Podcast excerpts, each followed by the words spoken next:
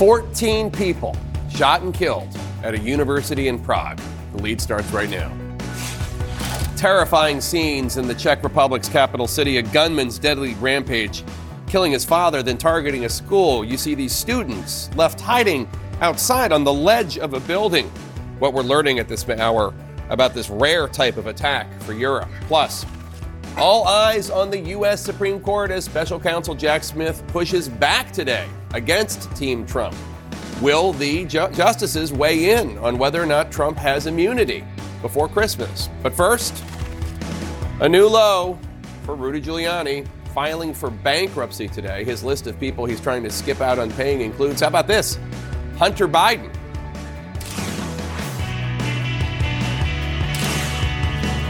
Welcome to the lead. I'm Jake Tapper, and we start today with our law and justice lead and Rudy Giuliani facing the steep cost of his campaign of lies and disinformation in service of Donald Trump. If you thought Mr. Giuliani's lowest point came outside Four Seasons Total Landscaping just north of the, Tacony Palmyra Bridge, or perhaps that infamous hair dye drip press conference. Oof, I forgot how bad that was. Well, anyway, if you thought those were the low points, think again. Today, the former New York City mayor filed for bankruptcy in federal court. This is less than a week after a jury ordered him to pay nearly $150 million to two f- former Georgia election workers for defamation. This is the latest embarrassing chapter in the spectacular fall from grace for Time Magazine's Person of the Year 2001. And it's a move that Giuliani's lawyer said should surprise no one. That settlement to Ruby Freeman and Shaye Moss is not his only financial headache, after all. According to the bankruptcy filing, Giuliani has nearly a million dollars in unpaid taxes. He owes his lawyers and accountants hundreds of thousands of dollars. And he still faces a number of upcoming defamation cases, ones that have not even yet gone to trial. Let's get straight to CNN's Katelyn Polantz. So, Katelyn, now that Giuliani has filed for bankruptcy, will any of these people get paid? Um, that is going to be remaining to be seen because in this sort of situation, he's filing for Chapter 11. So he's going to be able to try and restructure his debts and have his assets doled out. There are liens already filed on some of his properties. The IRS had filed for a lien previously. But one of the things that is so important to look at when you're thinking about this is he's filing for bankruptcy. He's laying out all of these debts that he has, the almost $2 million for lawyers and consultants in the past, uh, almost a million dollars in taxes. That all pales in comparison to what he now owes Ruby Freeman and Shaye Moss for the defamation, for what happened last week at trial, that jury verdict. And that is the sort of thing he can go to the bankruptcy court and ask the judge, please discharge this debt. But he's already agreed in that case as part of the final judgment that it's it was malicious and that is the sort of debt you can't get rid of through bankruptcy and so he's going to be indebted to them very likely after some court proceedings for the rest of his life and, we mentioned uh, these other defamation lawsuits that are still pending against him. Um, what are they, and could that mean he's going to actually owe even more money? It very well could. And Jake, you won't be surprised. There are three of them related to other statements he was making after the 2020 election when he was working on behalf of Donald Trump. So he clearly had that defamation case that he lost uh, with Ruby Freeman and Shaye Moss, the two Georgia election workers. But there's also someone who worked for one of the voting machine companies that's been suing him. There are the two voting machine companies that have major lawsuits that are progressing steadily in court Dominion and Smartmatic. Those are ongoing, could result in additional major findings against Giuliani if they go the same way as the Freeman and Moss case. And then on top of that, there are other lawsuits some of them are just your grab bag lawsuits. A grocery store employee uh, suing him for an altercation that they had where the grocery store employee was arrested, a former employee suing him for harassment, and then Hunter Biden, you mentioned. That is a lawsuit that is in a very early stage. We have no idea if Giuliani's going to end up Hunter, owing Hunter Biden money, but it is a lawsuit out there, and so he does have to disclose it in his bankruptcy now in case it gets to the point where he owes more money later. We don't know if he's going to end up paying Hunter Biden money. We know that he tells a lot of lies and defames a lot of people, and we've seen uh, we've seen courts come to that conclusion. Katelyn Polantz, thanks so much. Let's bring in Ken Frydman. He served as a spokesman for Rudy Giuliani's 1993 mayoral campaign. Also with us is Jared, uh, Jared Ellias, a bankruptcy professor at, at, Harvard Law School. Jared, um, help me understand this um, because I am not an expert uh, on bankruptcy, and I'm guessing most of our viewers are not. Put, us into, put this into context. How big of a deal is it for somebody, especially somebody of Rudy Giuliani's stature, who was once worth a lot of money as the you know founding partner of Bracewell, Giuliani, et cetera, to, to file bankruptcy? How big a deal is that? Well, it, it's unusual. It's not unheard of, but it's unusual for someone who is as rich as he once was to end up needing bankruptcy protection, especially to need bankruptcy protection for this type of litigation. And Ken, uh, as somebody who used to work for and admire Rudy Giuliani, what goes through your mind as you watch this this man for whom you used to work now having to file bankruptcy because he can't stop lying? Well, my first thought is it, his lawyer is correct. It doesn't come as a surprise. Um, after the judge uh, ruled that he has to begin paying uh, Moss and Freeman immediately, no coincidence that he filed for for bankruptcy the next day. Um, Katelyn is is right. The damages and the law uh, bankruptcy professor certainly can speak to this, but damage awards for uh, intentional misconduct are not entitled to a bankruptcy protection, um, or reduced or dis- discharged. Um, he owes Uncle Sam first. Uh, a million or, or more dollars, the, the federal government and the state government for unpaid taxes.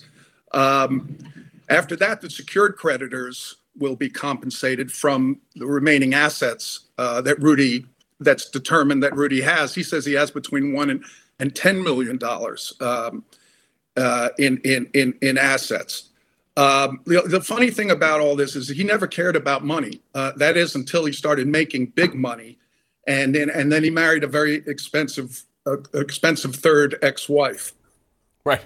Um, and, and, Jared, um, part of the final judgment in the 2020 election defamation case uh, against Giuliani included his, his, acknowledgement that he defamed uh, Ruby Moss and, and Shaye Freeman, uh, or I'm sorry, Ruby Freeman and Shaye Moss, that he, def- that he defamed them with malice.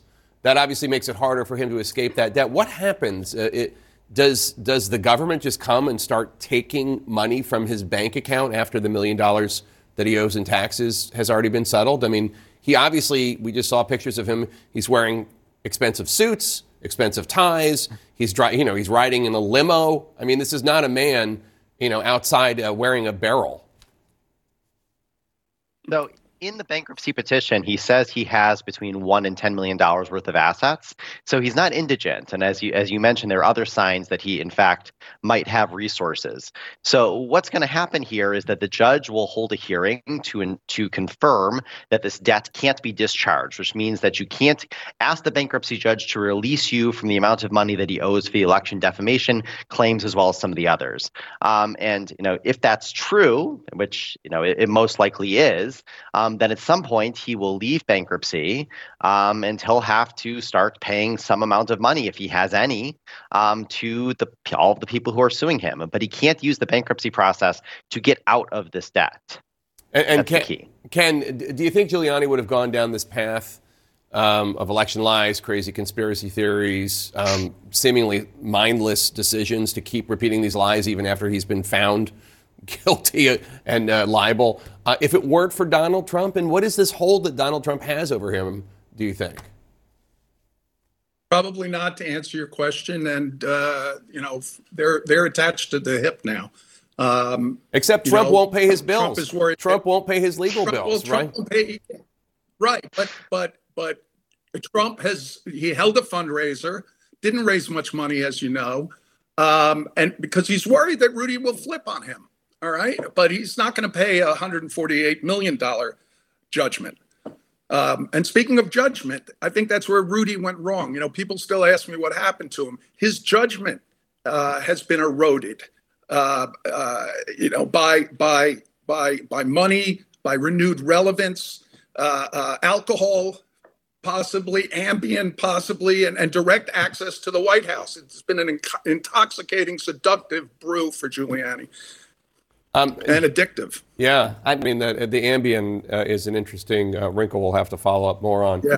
um, investigatively. Yeah. J- Jared, will Giuliani? I mean, Giuliani's not staying at the YMCA. Is he ultimately going to have to sell the properties he owns and move to some sort of more modest housing? Um, it, it really depends on a lot of things, like you know, what exactly does he turn out to own? Um, you know, it, it's hard to say right now exactly where this is all headed. Um, more than likely, what will happen instead is somehow he's going to be living somewhere. It won't quite be clear how. He's going to get sued um, by the plaintiffs. You know, kind of like O.J. Simpson has experienced with Ron Goldman over the years. Um, I, I think that is the more likely outcome than he's going to move to the YMCA. Yeah. All right. Ken Frydman and Jared Ellias, uh, thank you so much. Uh, go inside Rudy Giuliani's rise and dramatic fall in the CNN original series. Giuliani, what happened to America's mayor? Ken uh, helped us uh, with that series, with that special. The series airs this Saturday night at 8 Eastern, only here on CNN. And man, oh, the how the mighty have fallen. Coming up next, that horrific scene earlier today in Prague, in the Czech Republic. At least 14 innocent people killed, 25 others injured a mass shooting that left people hiding on a building ledge. The terrifying scene, that's next. In our world lead, a deadly mass shooting today at a university in Prague. Czech police say a shooter killed at least 14 people and wounded 25 others at Charles University. It's one of the Czech Republic's worst mass shootings in decades. Let's get right to CNN's Melissa Bell. Melissa, what are we learning about the victims?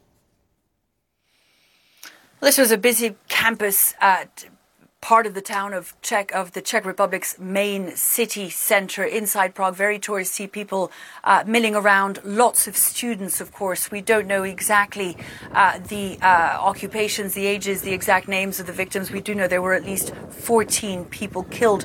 But given as this was in a busy university, we assume, sadly, that many of them were students. And what we're talking about were extremely violent scenes earlier, and images, frankly, Jake, that we're fairly used to seeing in the United States, much less so on the European uh, continent. Images of students uh, hiding and cowering on a ledge uh, several stories up a building to try and stay away from the shooter's fire, but also uh, images of students barricading themselves inside uh, these rooms in the university campus as this active shooting situation continued. We had the chance to speak to one of them just a short while ago. Here's what Jacob Weisman had to tell CNN about what he'd seen.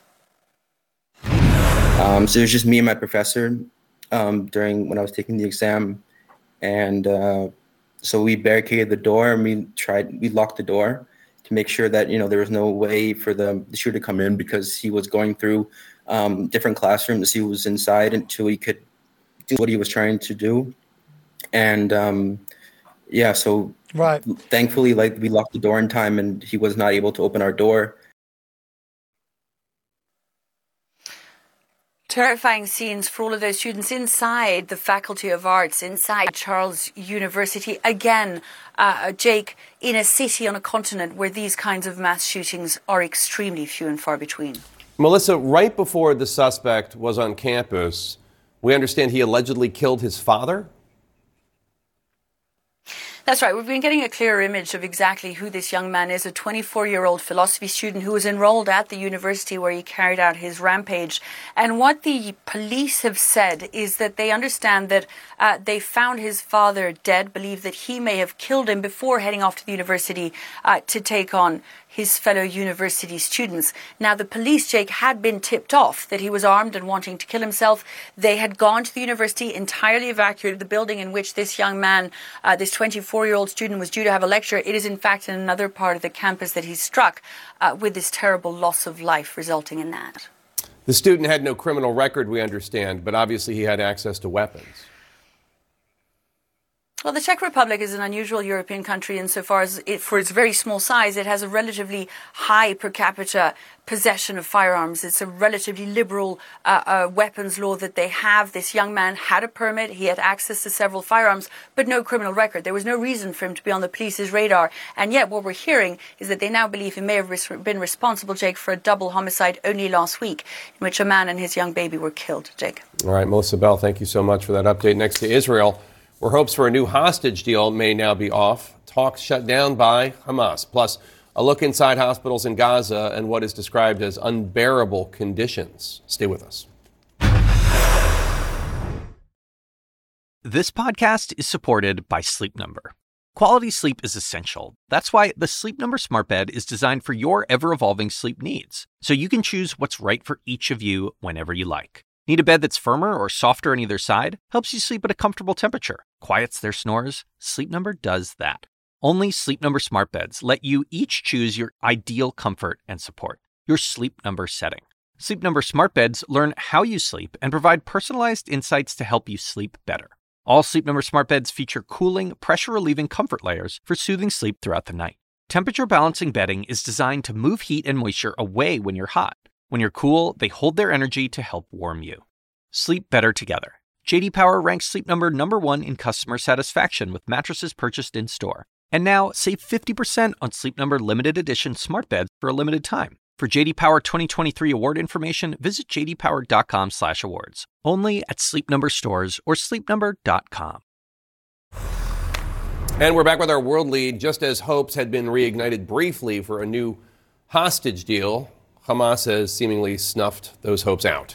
Hamas says there will be no talks about prisoner exchanges until Israel completely ends its military operation in Gaza. Jeremy Diamond's live in Tel Aviv for us, and CNN's Alex Marquardt is here in the studio. Jeremy, uh, today Israeli Prime Minister Benjamin Netanyahu declared, quote, we will not stop the war until we achieve all of its goals, completing the elimination of Hamas and releasing all of our hostages, unquote. Are, are there any indications that Israel will move to a lower intensity phase of the war and anytime soon, as the White House has requested, if not demanded, behind the scenes?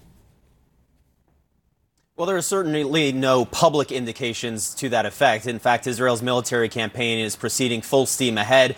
They are working to dismantle the last remaining Hamas strongholds in northern Gaza and adding thousands more troops to their offensive in southern Gaza, deep into the city of Khan Yunis. Uh, publicly, officials like Netanyahu are vowing that there is no end in sight to this war. But privately, I can tell you from speaking with several senior Israeli officials, there is at least an acknowledgement and an understanding that they will indeed need to move to transition this war effort at some point. Exactly when that happens isn't clear. One senior Israeli official told me that it would not be long, uh, but exactly what long means for them versus for the Americans may be two different things. One other thing that Israeli officials are really emphasizing is that while the Americans would like to see a set date for that transition to happen, Israeli officials are not going to uh, allow that. They keep on emphasizing the fact that conditions on the ground will dictate when they can ratchet down this campaign, and they are also emphasizing that just as much as they can ratchet it down, they can also ratchet it back up. Right. Alex, the United States uh, still has major concerns uh, over the United Nations draft resolution on Gaza that keeps getting delayed. Uh, the U.S. thinks the way the draft is worded could lead to delays in humanitarian assistance. Uh, explain that, and, and, what else is, is hanging up the, the U.S.? Uh, this is a resolution that is focused on aid rather than on calling for an immediate ceasefire. And we're told, both publicly and privately, that what is being pushed for by several Arab countries, including the UAE and Egypt, is a UN monitored mechanism for aid going into Gaza. Now, that sounds pretty good, United Nations monitoring aid going into Gaza. Um, but the U.S. is arguing that that would actually add a layer of, of, uh, of it, that would make it more complicated. It would slow it down. It yeah. would be more cumbersome. And so the, the, U.S. is really pushing for you know the, the aid to get in as, as, quickly as possible. There's also the question of the, the fighting and, and what this resolution calls for. Um, initially, in the earlier draft, um, I'm told that it, uh, they were calling for an urgent cessation of hostilities, which is not what the U.S. wants, certainly not what Israel wants. And, and I'm told that they're, they're working on, mo- on watering down that language to a place where the U.S. and Israel are happy. The focus really is, however, on this mechanism. Uh, once they can figure that out, then that language on the cessation of hostilities, I'm told, will, will get figured out pretty quickly. Jeremy, the IDF says it has uncovered a quote substantial, elaborate network of tunnels used by Hamas in, in Gaza City, or I should say under Gaza City. Um, isn't that the crux uh, of some of the IDF's mission to find and destroy these tunnels? And, and could that mean in any way that Israel's mission in Gaza might be approaching an end phase of some sort? Because it will, obviously, getting rid of those tunnels will uh, remove some of the threat of Hamas. Well, uncovering these tunnels has certainly been an important part of the Israeli military's mission in Gaza. It's also an important way that they try and demonstrate that they're actually making progress, especially in the eyes of the Israeli public. This latest video, filmed by the Israeli military, shows uh, a whole underground uh, tunnel complex below the center of Gaza City, Palestine Square, near where there are a number of uh, government buildings, residential buildings as well. The Israeli military uncovered it. They say that Hamas's senior most leaders, in fact, may have used these tunnels since they were below some of the offices that they use. Uh, and they also say that this was the most expensive and expansive uh, project in uh, Gaza, construction project in Gaza. Now, there are other ways in which the Israeli military is trying to show progress. They said uh, tonight that they have killed about 2,000 militants in the last three weeks since the end of this uh, of that week-long truce between Israel and Hamas. But there is still a lot more that remains to be done. If this kind of underground tunnel complex is being uncovered in northern Gaza, you can be sure that similar tunnels exist in southern Gaza, and the Israeli military's campaign is certainly not near done in southern Gaza. All right, CNN's Jeremy Diamond in Israel and Alex Marquardt here in studio. Now on to Gaza, where just nine of the 36 hospitals in the war battered, densely populated strip of land are functioning. Nine, according to the World Health Organization. Now, Israel has said for years that hospitals in Gaza are used by Hamas. Earlier this week, Israel's domestic security agency, the Shin Bet, says that they are investigating the directors of at least two hospitals in northern Gaza the Shin Bet also released an edited video of the interrogation of one of those directors where he admits he is a member of Hamas's military wing along with other members of the medical staff. Uh, even if all of that is true, of course, that does not mean there are not also in those hospitals severely wounded people and doctors and nurses, and some of those wounded people are just waiting to die. They're too injured to be transported to a safer location. CNN's Nima Elbagir shows us now scenes inside some of those hospitals um, which one WHO official on the ground describes as, quote, unbearable. Airstrike after airstrike after airstrike. In the daily bombardment, Gazans rarely find a reprieve. When the smoke clears, it's back to the daily routine. Searching the rubble, hoping for miracles, hoping to find survivors. A journey that leads many to the overflowing morgues. At the European hospital in southern Gaza, there is no relief in identifying the dead. Roughly 20,000 people killed in Gaza after 11 weeks of Israeli bombardment, according to the Palestinian Ministry of Health in Ramallah. A number CNN can't verify, but UN officials say they found the ministry's figures from past conflicts to be accurate. A grim landmark. With every lost life, the pain is inconsolable. There's nowhere safe in the whole of the Gaza Strip. My whole family is gone. We are only four people left out of a family of eight. In southern Gaza, the bombs don't stop, nor does the flow of the injured to overwhelmed hospitals disrupting the rare moments of respite where children can play. I was at my aunt's house and we were playing. We saw a big and fast airplane flying over, and suddenly it bombed our place, and stones fell on me, and then people removed me from the rubble. Israel's ground offensive continues across Gaza. Despite the U.S. raising concerns about civilian casualties, it continues to back Israel's war. The UN warns of a toxic mix of disease, hunger, and lack of hygiene and sanitation. Outbreaks of infectious disease add to the impossible task of survival. Most of the 2.2 million population is displaced and struggling to find food and clean water. The World Health Organization says there are no functioning hospitals left in northern Gaza. The once sprawling Al Ahli hospital complex is barely providing relief. What we found here is a hospital that's really almost completely stopped functioning. Two days ago, uh, a number of staff were detained. Instead of preparing for Christmas, this church has become a hospital ward. But they're not able to perform surgery. They're able to only provide uh, pain management, some wound care, uh, some trauma stabilization. They're doing their best uh, with a very small team of only about 10 clinical staff left at this hospital. Hours after posting this video of the first aid center at the battered Jabalia camp, the Palestinian Red Crescent said the center was raided and communication was cut off. And yet, The dead and dying just keep coming. Nima Elbagir, CNN, London. And our thanks to Nima for that report. Coming up next, the president of Harvard is making yet more changes to her past work as she faces a growing plagiarism investigation at the university. Plus, just in the sexual battery lawsuit just filed against Fast and Furious star Vin Diesel. Stay with us. Just into the lead in our pop culture lead. Actor Vin Diesel has been accused of sexual battery and creating a hostile work environment. That's according to a new lawsuit filed by one of his former assistants. CNN's brand new entertainment correspondent Elizabeth Wagmeister is here. Uh, Elizabeth, uh, what else does this lawsuit have to say? Hi, Jake. So, this lawsuit comes from a former assistant of Vin Diesel and says that back in 2010, during filming of the fifth Fast and Furious movie, that this assistant was in a hotel room with Vin Diesel and that she was trapped. And that is when, according to this lawsuit, she accuses Vin Diesel of forcibly pinning her up against a wall, kissing her, and groping her. Now this lawsuit also says that shortly after this alleged incident that she was let go from the company. She is suing not just Vin Diesel but also his production company. She says that she was let go, which per the lawsuit she believes was in response to this alleged incident. All right, Elizabeth Wagmeister, thank you so much. Appreciate it. Turning now to our national lead, Harvard University President Dr. Claudine Gay is going to make additional citation corrections to her past academic work, this time to her 1997 dissertation, which was not part of Harvard's initial independent review of Dr. Gay's published work.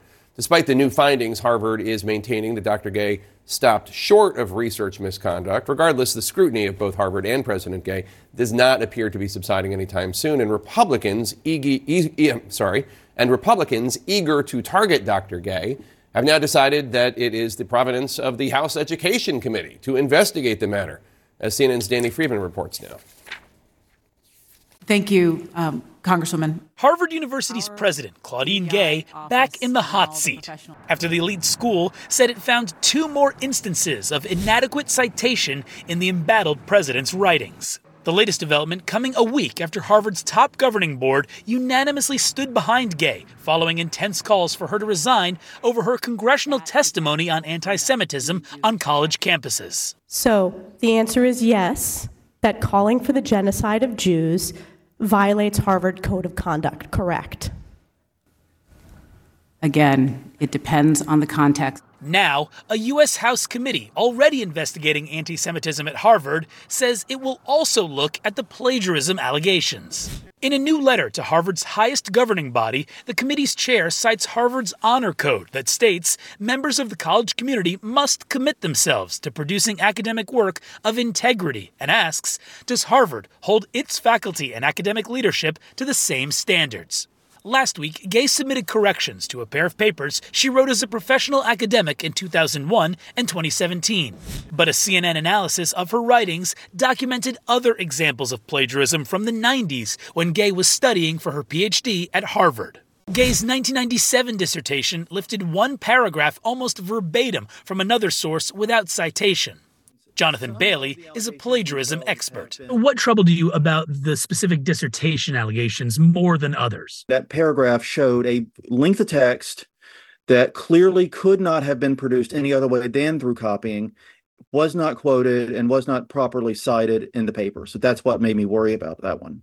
A Harvard spokesperson told CNN in a statement Thursday the university reviewed more of her writings and Gay plans to update her 1997 work to correct these additional instances. Harvard said the inadequate citations were regrettable but were not research misconduct. In a previous statement about the earlier allegations, Gay defended her work, saying, I stand by the integrity of my scholarship. Throughout my career, I have worked to ensure my scholarship adheres to the highest academic standards. The allegations against Gay, who was the first black woman to serve as president of Harvard, have largely originated from conservative activists. But the question persists is the school holding its president to the same standard as its students? Plagiarism really exists on a spectrum between completely original writing and completely copied and pasted and trying to pass off someone else's work. And right now, the best we have on Claudine Gay is sitting somewhere in the middle between the two. Now, Jake, our expert also noted that unfortunately it is not unprecedented for higher education leaders to get caught up in plagiarism scandals. He cited that there have been even some instances of presidents getting caught on the job uh, accused of plagiarism, but he did say that he's never seen before a congressional investigation for this kind of behavior. Jake? All right, Danny Freeman uh, at Harvard in Cambridge, Massachusetts. Uh, let's bring in uh, Frederick Lawrence, who served as president at Brandeis University as a distinguished lecturer at Georgetown Law.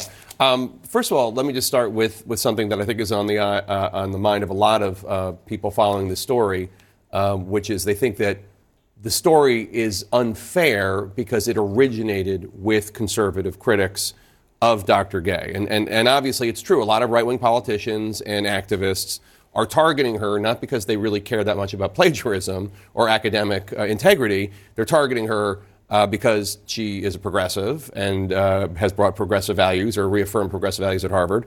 And also, I'm sure for some of them, because she's black and a woman. How does a university deal with legitimate issues raised by bad faith actors? Does that matter? It matters to a certain extent. I would certainly be skeptical about the intent of what's driving some of these allegations. At the same time, then the university takes this over, does it internally, does its own investigation, and has to make its own decisions. Plagiarism is a very, very serious matter within a university. Obviously, academic integrity is important for undergraduates, for graduate students, and obviously for members of the faculty and the administration. So it's an important matter wherever the allegations come from. And I would think at Harvard also, you want to have like the highest possible standards when it comes to academic integrity. Any, at the university, you know, considered to be the most prestigious in the world. Every university would care about this, and Harvard obviously holds itself to the highest level. So let, us read Harvard's guide on sourcing when it comes to plagiarism. It doesn't matter whether the source is a published author, another student, a website without clear authorship, a website that sells academic papers, or any other person. Taking credit for anyone else's work is stealing, and it is unacceptable in all academic situations, whether you do it intentionally or by accident. Now, in the same guide is their plagiarism policy. Students who, for whatever reason, submit work either not their own or without clear attributions to its sources will be subject to disciplinary action, up to and including requirement to withdraw from the college. If I were a Harvard student that had been disciplined three months ago for plagiarism, uh, I would be pretty mad right now.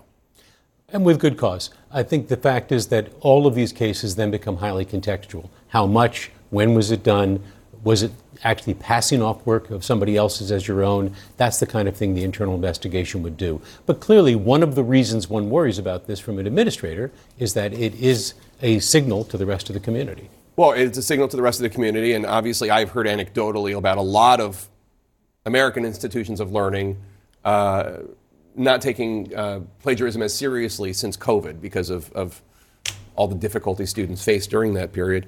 But I also just wonder does it subject the university to any sort of legal uh, potential lawsuits from a student that might have been disciplined and did something that you know, in, in, in, one opinion, isn't as bad as what Dr. Gay is accused of doing. I wouldn't think so. I think if a student is disciplined for a violation of the plagiarism guidelines, uh, that's going to stand on its own merits. The fact that that wasn't done in some other case is not going to be a defense. Plagiarism experts that we spoke with uh, were divided on whether or not uh, her omissions warrant punishment of any kind. None, not one of them, we should note, called for her to be fired. Not one of them. Uh, what do you think? I, I, think that it is in that middle ground. It is clearly not passing off a major part of the work as her work. On the other hand, uh, it's not just inadvertent. So this is why it's very hard from the outside to make these decisions, which is why I find myself a little skeptical that there are those who are very ready to tell Harvard how it ought to be handling this. I think Harvard has to give it a close look, and there's every reason to believe that they are. So CNN did a look, took a look at her PhD thesis and found examples of unattributed citations, um, and Harvard had not. What does that tell you about how thorough their review is if they're not looking at her PhD thesis from when she was at Harvard? It doesn't surprise me. Uh, in a search for a president, you look at the quality of somebody's work overall, but to do the kind of work that one of your investigative reporters probably did, the putting the work next to, uh, to other sources, uh, that's not the kind of thing you do in a presidential search. Okay, here's a term that we hear a lot at universities and academic institutions teachable moment. Is this a possible teachable moment for her to say, look, look, I obviously in some instances was sloppy and I shouldn't have been, and I should I should have been at a higher standard, and I hope we all can learn from my experience. I mean, is, is I, I, think it is a teachable moment. You know, it's not just a university story. I mean, you, you know, this network has had issues with plagiarism, uh, and, and other uh, historians, other writers have had issues with plagiarism. Every one of these is an opportunity to say that when you look to somebody else's work, you simply have to give credit for it. No one's saying that you can't use somebody else's work. You right. can't even quote from it, but you have to give credit. Right, and mistakes do happen, obviously. Right. I do wonder how artificial intelligence might make this even more complicated in the future. I think artificial intelligence is going to make this and so many other things more complicated in saying whose work is, is what. Um, I, I, will say one other piece of this that I find particularly disturbing, however, is that this conversation we're having is about what Harvard ought to do with its allegations of academic integrity violations. None of this is the province of the Congressional Committee on Education. This is a private university. I, I'm shocked that those who call themselves conservatives and believe in small government would take this as the opportunity to force a national investigation and a national standard on private institutions. That's not how we do business in this country. We've certainly seen some conservative universities have had some problems in recent years. I'm thinking of Liberty University well, that weren't subject to any sort of congressional hearings, even though potentially, uh, well, let's just leave it at that. Uh, Frederick right. Lawrence, thank you so much. Good being with you, Jake. Yeah. Coming up, uh, first here on the lead, incredible views of that volcano erupting in Iceland. CNN's Fred Pleitgen, he took a flight over the eruption zone, and we're going to bring you those pictures next.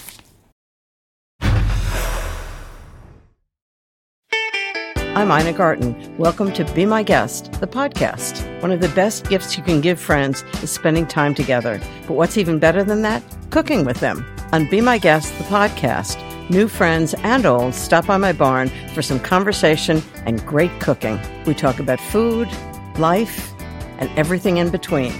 Listen to Be My Guest, the podcast with me, Ina Garten, and join us wherever you get your podcasts.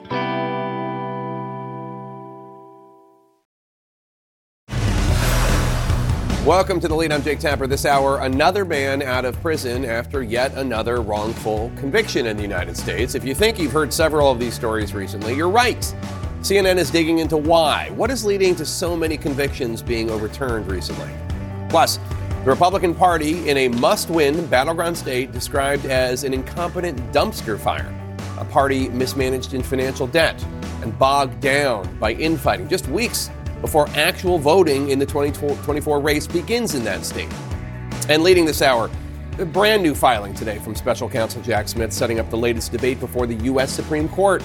Smith pushing back on a request from Donald Trump and his legal team. Trump wants the court to stay out of a question about whether or not, as former president, he gets immunity in the federal election subversion case against him. The special counsel says the Supreme Court needs to get involved and now, saying in today's new filing, quote, the public interest in a prompt resolution of this case favors an immediate, definitive decision by this court.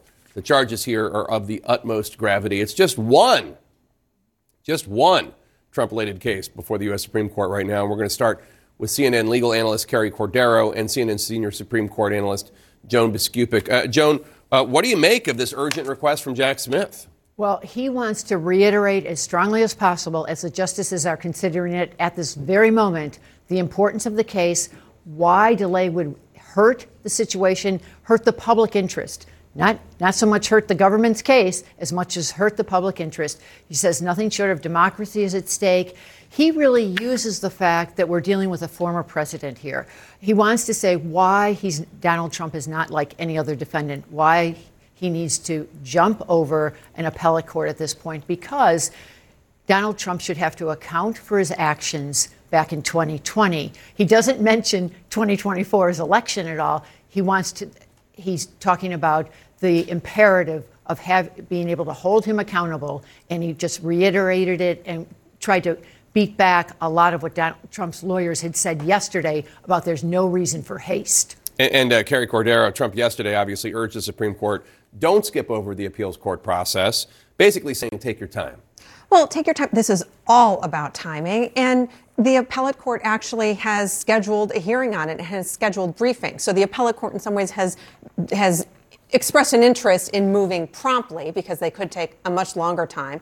But and from the former president's perspective, of course, he wants to delay as far as possible. He wants the appellate court to take its time so that then he that then would trigger a clock where even though he's going to appeal that no matter what the outcome is, he would take it up to the Supreme Court anyway, but then that gives him more time whether or not to make his appeal. So it would stretch out the timeline and therefore push his trial date most likely. And Joan, we've also been following this Colorado Supreme Court ruling, which would bar Trump from appearing on the state's uh, ballots in 2024.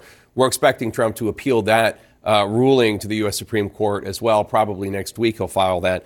Is it possible that the court will take up both cases, immunity and the Colorado Supreme Court case, and rule on them together?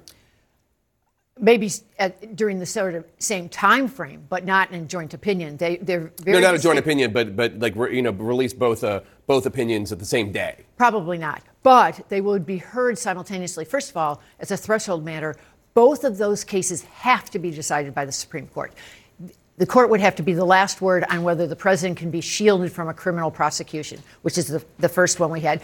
But also, it's in the court's hands whether the 14th Amendment, Section 3, uh, provision that would bar Trump from the Colorado ballot and maybe other ballots in other states.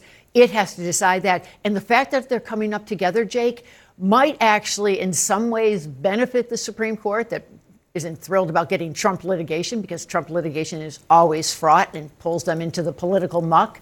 But in this case, you know, it, it might give them a way to, frankly, rule in some ways that would help Donald Trump and other ways that would not. And you know, you know how John Roberts. He loves to do that. Yeah. He loves to be seen as the great moderator, and and then here here he could rule against the Colorado court and against Right. Trump on the immunity question. Carrie, we're also hearing calls for Justice Clarence Thomas uh, to recuse himself if the court does take up uh, these January 6th related cases because his wife Ginni Thomas is a very outspoken election desi- denier and a major influential conservative activist, especially around January 6th. Look at this text message between Ginni Thomas and then Trump Chief of Staff Mark Meadows on January 10th, 2021. Help this great president stand firm, Mark. The majority knows Biden and the left is attempting the greatest heist of our history, unquote. Okay, first of all, that's just nuts. But second of all, that's a Supreme Court justice's wife. Yesterday, uh, Senator Richard Blumenthal, Democrat of Connecticut, wrote a letter to Chief Justice Roberts saying, quote, Mrs. Thomas's close interactions with senior Trump administration officials about overturning the 2020 election results, the very subject of the litigation, certainly creates circumstances where Justice Thomas's impartiality might reasonably be questioned. Um, I don't think he's wrong. It's a reasonable question. What well, do you think? And that language is the key language when the the the uh, his impartiality might reasonably be questioned. So it's a subjective judgment, Right. And the judgment completely resides with the justice himself.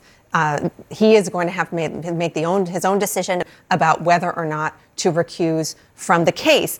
It, my own view is that a reasonable person would look at this, look at, uh, you know, for example, the message that you just played, and come to the conclusion that he should recuse. But there's an interesting tension here between this other issue of uh, the appellate court weighing in um, on the case because if Justice Thomas recuses, then we have an eight-person uh, Supreme Court, Right, and and you could four four. potentially have a tie, and so then the appellate level court would be the determining uh, decision. So when the Supreme Court, if the Supreme Court ever were to tie on something, the prior decision is the decision that uh, holds.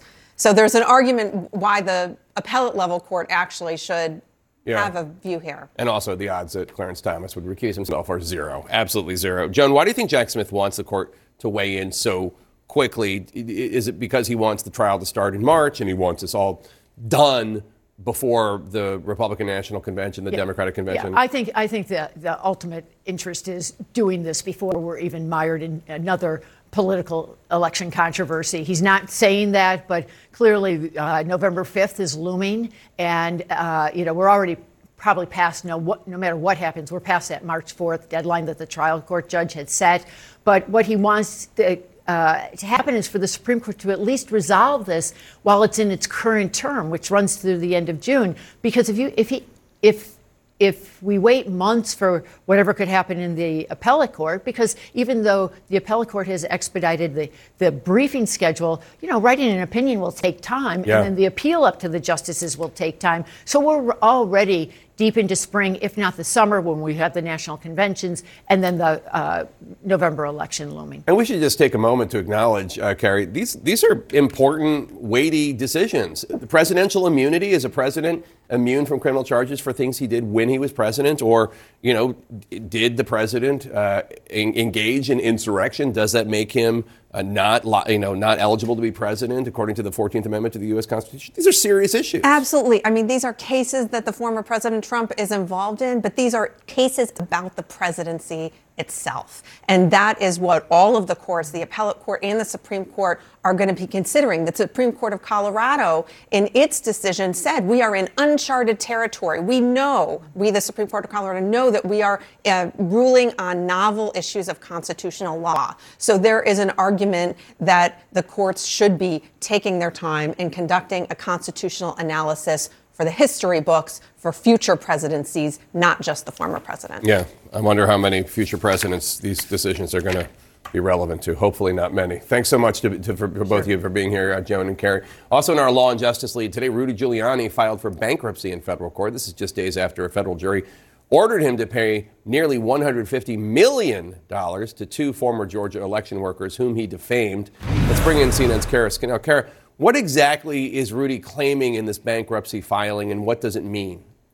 Well, Rudy Giuliani is claiming that he is saddled with debt as much as $500 million and saying that he only has up to $10 million in assets. So he's trying to delay this payout to these two women. I mean, the largest of his debts in the bankruptcy filing is the nearly $150 million payment to those two Georgia election workers that the jury handed down last week. But we're also learning a little bit more about Giuliani's finances. He also has uh, $1 million in unpaid taxes to the federal government and to New York State. In addition, $1.7 million in unpaid legal fees to some of the lawyers who represented him in many of the legal issues he's had over the sev- past several years, as well as $30,000 in phone bills. Now, part of this is Giuliani estimating that he's going to face potentially a lot more in either legal fees or damages from court cases because he's facing a number of other lawsuits, including a harassment lawsuit from a former employee, a lawsuit seeking $2 million from a grocery worker who says that Giuliani had falsely gotten him arrested, as well as three defamation lawsuits, um, all related to the election actions after 2020. So Giuliani facing a lot of potential legal bills here. Now, his lawyers are saying that, and a spokesman are saying that the timing of this uh, should not be a surprise to anyone because of the judge ordering yesterday Giuliani to begin these payments to these women, and Giuliani saying that he just doesn't have the money. Jake? Hmm. Maybe he shouldn't have told all those lies. Um, Kara, the, the two people Giuliani owes the most money to, at least as of right now, the night is still young, uh, Ruby Freeman and Shaye Moss, the two Georgia election workers. What was their reaction to this news that he's uh, filed for bankruptcy?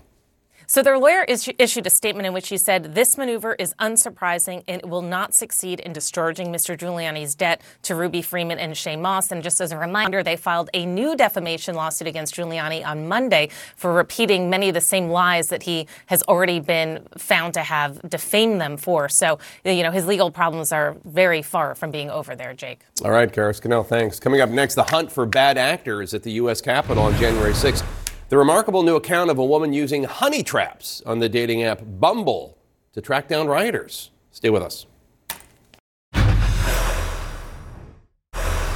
Welcome back. We've been talking about two possible big cases in front of the U.S. Supreme Court the Colorado ruling barring Trump uh, from the state's 2024 ballots because he is an insurrectionist, according to the court, and Donald Trump's immunity case about whether or not he's immune from the fostering of the insurrection because he did it while he was president. There is another. The U.S. Supreme Court saying it will review the obstruction law, which overturned could derail convictions of January 6 rioters or insurrectionists, whatever you want to call them, could deal a blow, of course, to Jack Smith's prosecution of the former president because that's one of the charges. NBC News Justice reporter Ryan Riley joins me now. He's the author of a fantastic new book, Sedition Hunters How January 6 Broke the Justice System. I cannot recommend it uh, more highly. I don't have a lot of NBC correspondents on CNN very often, but this is a really good book and he's a really good reporter. Ryan, thanks so much for being here. So, the Supreme Court is looking to review the conviction of Joseph Fischer, just to inform folks at home. He was charged with multiple crimes related to January 6, including assaulting a police officer, disorderly conduct, and obstruction of a congressional proceeding. The court's going to review whether the obstruction law is too broad and whether it can be applied to January 6 cases. So, what kind of impact could that have if they find that the that the application of the obstruction law is too broad? Really huge. You know, I've spoken with some people inside the Justice Department who are kind of worried about this, right? Like this would affect over 300 cases. And just to give you a sense of the scope of this investigation, when you say Joseph Fisher, a former cop who was who assaulted law enforcement officers on January 6th, you actually have to be specific about which Joseph Fisher you're talking about. There are two Joseph Fishers, both of them former cops, both of them accused of assaulting law enforcement officers. One of them is from Pennsylvania. He's the guy we're talking about here. The other one is actually a former Boston PD officer. And lo and behold, actually, the way that sleuths identified him in part was because they were looking through footage from the Boston Marathon bombing.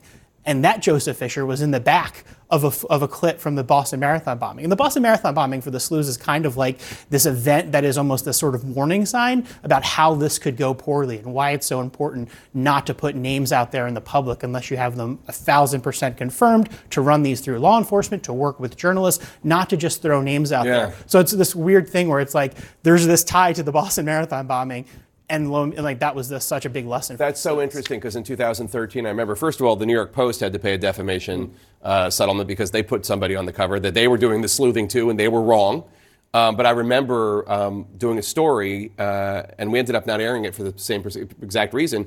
We didn't know if, they, if these sedition hunters, in this case it was uh, Boston Marathon bomber hunters, uh, were correct. Um, so this was done really spectacularly well. Your book also details some of the interesting ways that the Capitol rioters were tracked down by the sedition hunters, including how one woman set up so called honey traps on the dating app Bumble. Tell us about that. Yeah, the honey traps were so a woman uh, who I call Claire in the book basically was sitting at home. She lived in Navy Yard at the time and was seeing a bunch of Trump supporters flow back from the Capitol to a hotel uh, near where she lived at, and then saw the FBI asking for help, and she said, "Okay."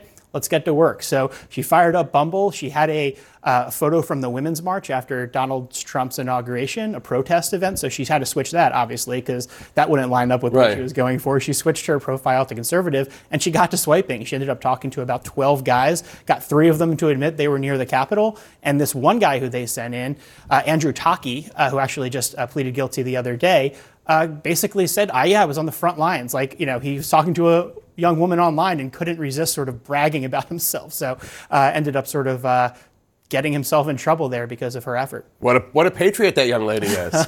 so the House Republicans say um, that they're going to release all the Capitol uh, Hill security footage from January 6th. Um, and I want you to listen. Uh, to, we, we've been told they're going to blur the faces. Um, listen to Congressman Barry Loudermilk explaining why Republicans are going to blur the faces. We also want to protect the privacy of certain individuals, especially those who are innocent, who may have been here at the Capitol. They didn't do anything wrong. So there, we're taking efforts to, if there's close-ups, uh, you know, external cameras where you've got some people just standing out there, we want to make sure that they're protected. What do you think? So the video, actually, even if it's blurred, can still be useful to the sleuths because for the most part, the CCTV footage isn't actually that high quality. The best images of these individuals often come from their own footage, from the rioters themselves who were just filming the crowd outside. So you'll go if you go to the you know the database that the sedition- hunters have put together, it'll show a lot of photos that obviously weren't taken inside the Capitol, but they found those people inside the cap. Uh, Capitol, right? So there'll be a really clear photo taken from an iPhone that may have been snapped at the Trump rally, or it may have been snapped outside of the Capitol, but that's the clearest image of it. And it's the one that can really trigger facial recognition matches, which is how a lot of these come to be. But the sleuths don't count on just facial recognition. They need to have some other confirming factor to make sure this is really them, right? So often if you have a pair of people together, that's a really good way to confirm them because, okay, maybe there's a false facial recognition lead, but there's not going to be two of them, or maybe it's an item of clothing. There are often items of clothing clothing that were in social media, and then they'll find, say, a pinky ring, right? The same pinky ring Mhm. on someone who was inside the Capitol, and up there it is on their Facebook page, and in addition to the facial recognition match, and perhaps some of their social media content about stop the steal, you can pretty much lock it up. It, what is really amazing about the book and also the sedition hunters themselves is uh, the uh, responsible way that so many of them did this. Obviously, there were some bad stories here and there, but generally speaking, people were really responsible. They didn't just go on, on social media and say, this guy did it, this guy did it. It, was a team effort, and, and you, uh, you, you chronicle it uh, fascinatingly. Ryan Riley, uh, the book is Sedition Hunters: How January 6th Broke the Justice System. Uh, it's Christmas. You know, it's a good it's a good gift for anybody in your in your family who loves I don't know the United States of America, justice. Ryan Riley, thank you so much, and thank your, your buddies at NBC for letting uh, letting you off the leash there. Coming up next, what new U.S. intelligence reveals about Hamas and the influence of the terrorist group since its horrific October 7th attacks. In our 2024 lead, this latest CNN poll shows former President Donald Trump leading in the battleground swing state of Michigan. It's a state that President Biden carried in 2020 and one where Trump won in 2016. There is trouble brewing within the Michigan's state of Michigan's Republican Party, though. A CNN investigation finds that the Michigan GOP is out of money and rocked by infighting and turmoil. And as CNN's Jason Carroll helps explain, Republicans fear that that turmoil could jeopardize their chances in 2024. Michigan is ground zero for the globalist takedown of the United States of America. This is the person some are accusing of being behind the trouble plaguing Michigan's Republican Party. I saw firsthand uh, the systemic election corruption. She's Kristina Karamo, former community college professor, former poll watcher, election denier, and conspiracy theorist, and the current chairperson of the Michigan Republican Party. She's very charismatic. When you hear her speak, she can get a crowd going. She was grassroots. We're grassroots. For a time, Bree Mogenberg and Andy Seabolt were among Karamo's biggest supporters. Now, they are some of her strongest critics, calling for her to be removed from office. I'm sorry because I voted for her. She's losing supporters, I mean, literally hemorrhaging supporters. Another state committee member referred to her in an email as a tyrannical, incompetent dumpster fire. Karamo lacked much political experience, but rose quickly within the state GOP, promoting her steadfast support of Donald Trump and strong Christian beliefs. In 2022, she lost the race to be Michigan's Secretary of State, but in February was elected chair of the state's Republican Party. Since then, her critics say the state party has been bogged down with infighting, dysfunction, and, according to documents, dismal fundraising. We're bankrupt. It's provable. You're broke. Yeah, correct. Yeah, she ran it into the ground. Warren Carpenter is a former party district chair and former Karamo supporter who shares her election denying views and conservative values. Her disdain for the establishment and lack of political or business experience was also part of her appeal to her supporters. You understand what, what some of your critics will say. They'll say, You got what you asked for. This is the person. I was wrong.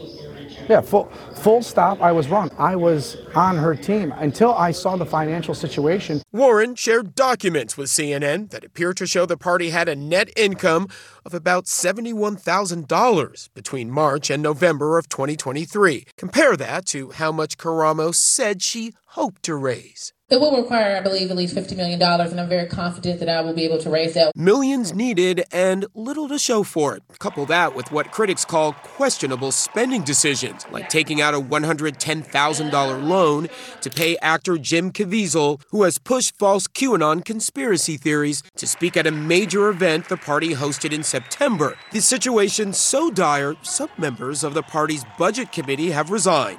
A member warned the party faced imminent default on the line of credit and now worries the dysfunction in Michigan could have broader implications in a state where Trump won in 2016, then flipped, and Biden won in 2020, both by narrow margins. When a state party is falling short on its fundraising, it can have an impact on anybody who's on that ballot president, senator, mayor, member of Congress. Karamo wouldn't speak to CNN. We come to the table with almost no political experience. And we don't view that as a bad thing. But her deputy chief of staff, Joel Studebaker, and Ken Beyer, a district chairman, say Karamo's critics have not given her a chance. How much have you raised this year?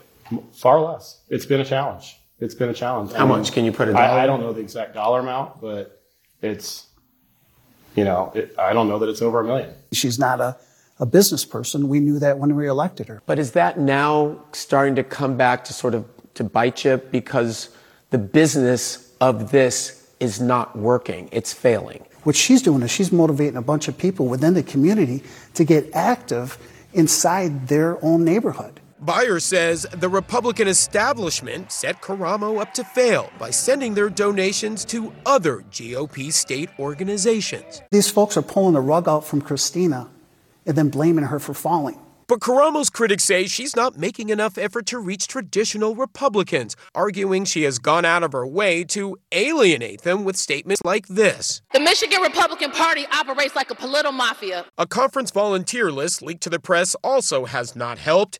It ranked potential volunteers 1 to 4, 1 being patriot to 4 being me first or RINO. State committee member Bree Mogenberg was ranked a 4. She's disenfranchising the voters. She's disenfranchised us. And that is not how you build up a team. That is not how you unite the Republican Party. Karamo's detractors took steps to try and remove her from office in this meeting. If they would stand down and, and take the energy that they're using to try to destroy us and try to help us with the experience that they have, we'd be unstoppable. Too late for former supporters such as Warren Carpenter. I don't want her to do anything except for resign. And I'll tell you what, if she doesn't, then we'll remove her. Jason Carroll, CNN, Dearborn, Michigan. And our thanks to Jason Carroll and his team for that report. Uh, let's talk uh, with our panel here, Karen Finney and Ramesh Ponnuru, about that report and, and much more. Uh, Ramesh, uh, your response. I mean, the Michigan Republican Party should be ascendant, but we have seen uh, it's actually uh, in horrible shape. Yeah, you know, um, it's funny when you think about the fact that Trump made these huge inroads for the Republicans in 2016 Michigan, Pennsylvania, Wisconsin. All three states have Republican parties that are doing worse than when he came around. They're doing worse than they were doing before Trump took office. I don't think that's an accident. I think that shows you something about Trump's effect on the Republican Party, which is on net, it's shrinking it. Well, and just to make an observation, I know this from being from Pennsylvania. Uh, it seems as though they're they're doing the same thing they're doing in Michigan, which is it's not about expanding the party. It is, as you know, it's about shrinking the party. So it's all about Donald Trump and his election lies. That's the main focus and the thesis of the GOP in Pennsylvania and Michigan. Absolutely. And it follows a trend actually that we saw in 2022 where election deniers did not do well in their races. I don't know that putting them in charge of the state party was uh, clearly was not a good idea, particularly to the point that I mean, there is no plan right now in the Republican Party to expand their base, right? It is all about cater. We're seeing this play itself out in the in the 2024 primary. It's all about catering to that far right wing. The one other thing that, that I'll mention, I mean, as a state party chair, your number one job is to raise money and get resources to your people on the ground. So the fact that she can't even raise money, that is very, would be very troubling to me if I was still at the DNC, and this should be very troubling to the folks at the. Well, she ran for Secretary of State. She got trounced, and she's still. I don't think she's even conceded yet from that race because because she's. But she's still denying the She's an election. election line. Yeah, it's, it doesn't matter. She's not good at counting votes or money. Right. there you go. apparently. So uh, let's turn to the uh, the other subject about a lot of these Trump lawsuits uh, or Trump uh, filings, et cetera, at the Supreme Court. Republican presidential candidate Ron DeSantis today said more about the Colorado Supreme Court's ruling, which would ban Donald Trump because they say he's an insurrectionist from the state's 2024 ballot. Take a listen. What's keeping a Republican state from saying Biden shouldn't be on the ballot? He let 8 million illegal aliens into this country. Maybe we can say that is an insurrection or a rebellion. So, what the Colorado court did uh, had no precedent in American history, um, and it's not something that's going to be upheld by the Supreme Court. I mean, this was one of the precedents people were worried about uh, is that if the Colorado Supreme Court does this, regardless of the merits, you're going to have things like, you know, I, I take the point that DeSantis is making. What's to stop the Texas Supreme Court for, from, from, from, well, go ahead. Well, that's a little bit absurd because Joe Biden did not participate in an insurrection. I mean, we've seen overwhelming evidence to the role that uh, former President Trump actually played in the events of January 6th. So it's a little bit of an absurd, typical DeSantis kind of comment. At the same time, you know, Donald Trump engaging in the 20 any election is going to be unprecedented given what happened during his term, given what happened on January 6th. What do you make? What do you make of the Colorado ruling? I think it was an astonishingly reckless ruling, and I think that part of the problem is it doesn't set up limiting principles. Um, so there is, in fact, a question of whether what Trump was engaged in, and engaged in is also a key word in this, Right. uh, amounted to an insurrection as the 14th Amendment uses the words insurrection or rebellion. But maybe even more importantly, if you accept this analysis, who makes the judgment? And the judgment's just scattered among election officials, state judges. It's it's a kind of crazy way to handle this. But I think that's going to be the way out, right? I mean, because Adam Serwer had a great piece in the Atlantic today, sort of making the point that technically, if you're an originalist, there's a lot in the way this was written that would say, well, he did it. If you believe that he engaged in insurrectionist activities, he shouldn't be qualified. At the same time, who decides, the people or the court? We saw what happened in 2000 when the courts got to decide. I think our country is far less stable than we were in 2000.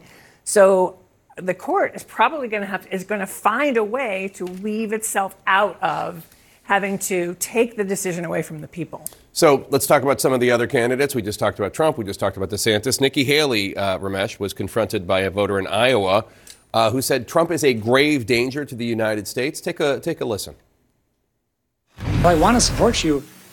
I also want to hear from you that, that you also think there's a danger here because this is not good for our country and it's not good for the church. And I want to be able to support someone who agrees with that. I, I wouldn't be running if I didn't think that he's not the right person at the right time. I have said multiple times, I don't think it's good for the country for Donald Trump to become president again. I've made that very clear. I don't know that that's what he was looking for, though. Yeah, she didn't explain why she thinks that Trump is the right person. And I think there's a reason for that. I think that she has been trying to walk a fine line. She's been ramping up the criticism of Trump lately in her run. Of course, prior to her run, she went sort of back and forth on questions related to Trump.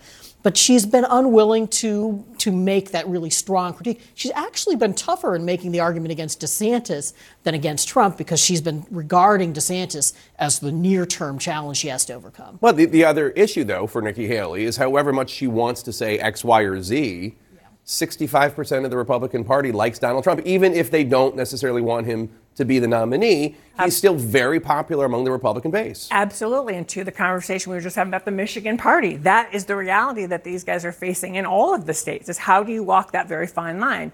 As you know, Jake, I've long said that I think if Nikki Haley could actually get the momentum and keep the momentum, she would be tougher to beat in a general election. You used to say it quietly, but now you say no, it on TV. said, that's not true. I've said it. I've said it. I'll find you the tape. so, no, The you've said it videotape. before, but you used to No, whisper but it to this me. is You used to argument- whisper it. but- Frankly, I think this is an argument for Chris Christie galvanizing his support behind her. If I was a Republican, that, that would be what I would They don't even say, DeSantis and Haley don't even say on a consistent basis, Trump lost the 2020 election. I think that's important because it's true, but it's also part of the argument for not nominating him, and they're just un- incapable of making But they can't make that during the in the in a primary. That's a general election message. Not a Yeah, no one ever message. said running for president was easy. Yeah. Karen, Ramesh, good to see both of you. Thank you so much. Ahead, the forces behind so many wrongful convictions recently overturned. Stay with us.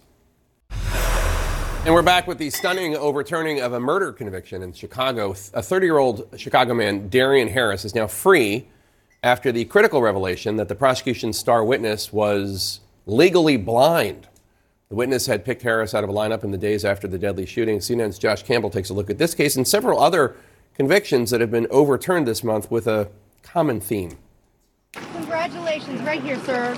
Finally made it. 12 and a half years, I made it. Darien Harris waited more than a decade for this moment. Arrested and accused of fatally shooting a Chicago man at a gas station in 2011, just before graduating high school. The now 30 year old walked out of Cook County Jail a free man earlier this week. Charges dropped after a new revelation in the case.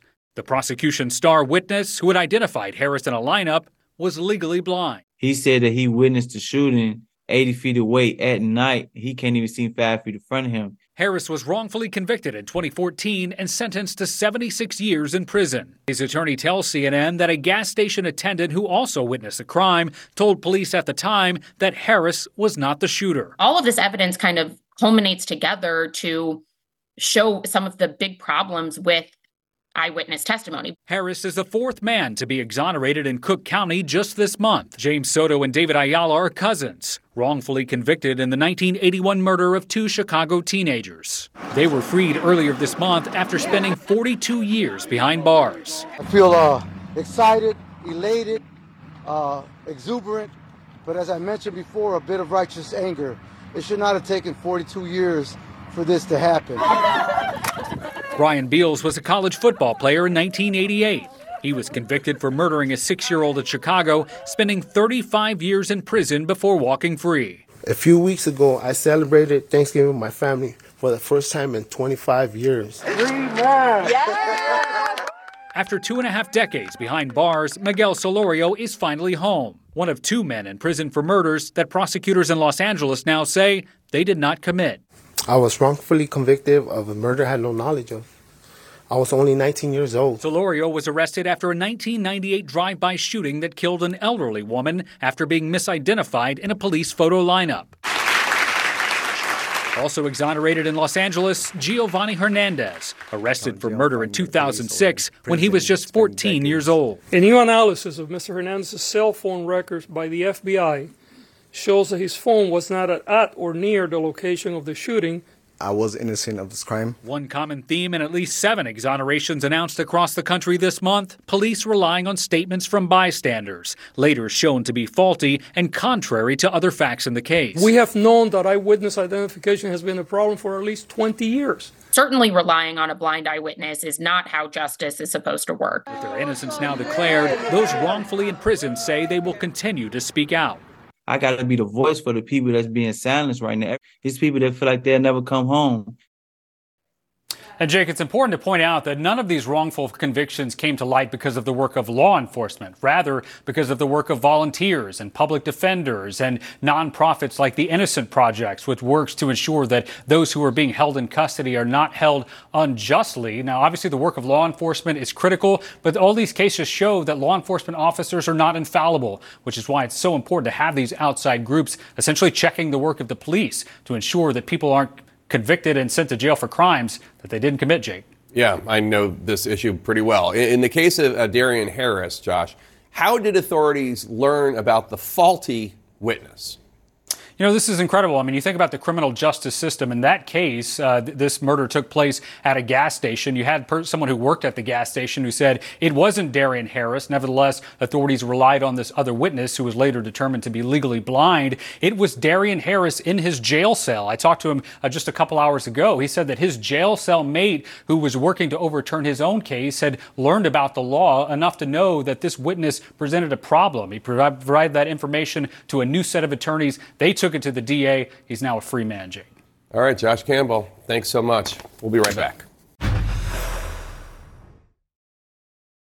Quality sleep is essential, and that's why the Sleep Number Smart Bed is designed for your ever evolving sleep needs. So you can choose what's right for you whenever you like. Need a bed that's firmer or softer on either side? Helps you sleep at a comfortable temperature, quiets their snores. Sleep Number does that. Sleep better together. JD Power ranks Sleep Number number 1 in customer satisfaction with mattresses purchased in-store. And now, save 50% on Sleep Number limited edition smart beds for a limited time. For JD Power 2023 award information, visit jdpower.com/awards. Only at Sleep Number stores or sleepnumber.com. I'm Dr. Sanjay Gupta, host of the Chasing Life podcast. In honor of our 10th season, we want to hear from you. Leave us a message at 470-396-0832 and tell us how you chase life. It could be used on an upcoming episode.